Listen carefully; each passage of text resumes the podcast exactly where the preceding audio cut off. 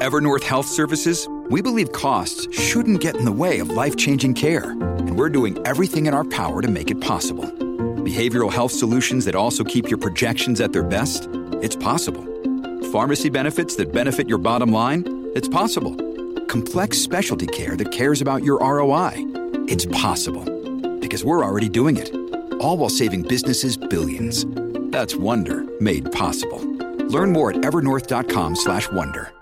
Podclass, i podcast di classe editori. Sembrava destinata ad essere un'altra giornata dei record per Dow Jones e Nasdaq 100, invece la seduta di questo mercoledì 20 di dicembre è caratterizzata da forti vendite, vendite che hanno un po' sorpreso forse i trader eh, qui a Wall Street mentre si ragiona sulle possibili cause. Linea mercati. In anteprima, con la redazione di Class CNBC, le notizie che muovono le borse internazionali. I trader citano eh, delle salutari prese di profitto dopo nove sedute consecutive in rialzo. C'è chi parla del raggiungimento da parte del mercato di cosiddette eh, vuoti d'aria che portano sostanzialmente gli investitori appunto ad alleggerire le loro posizioni in vista magari delle feste natalizie, c'è anche chi cita un milione di opzioni in scadenza per cercare di dare un senso a queste vendite che sono, acceler- che sono in realtà cominciate e poi hanno accelerato nel, nel corso dell'ultima ora di scambi.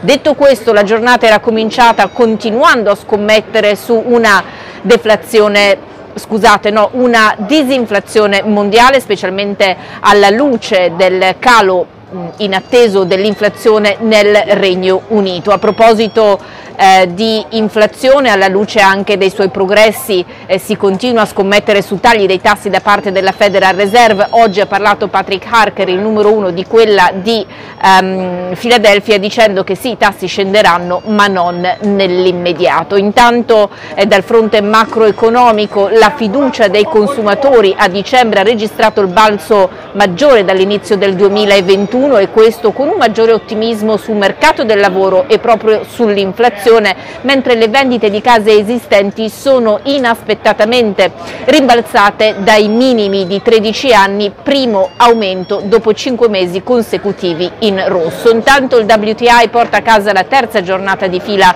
in aumento e questo ancora sulla scia delle tensioni nel Mar Rosso, dove gli Stati Uniti valutano insieme agli alleati la creazione di un corridoio sicuro per il passaggio delle navi cargo che però per il momento disertano l'area oggetto di attacchi da parte degli Houthi in Yemen. Quanto alle storie del giorno, FedEx lascia sul terreno il 12%, il colosso americano delle consegne ha registrato conti deludenti e ha tagliato nuovamente il suo outlook.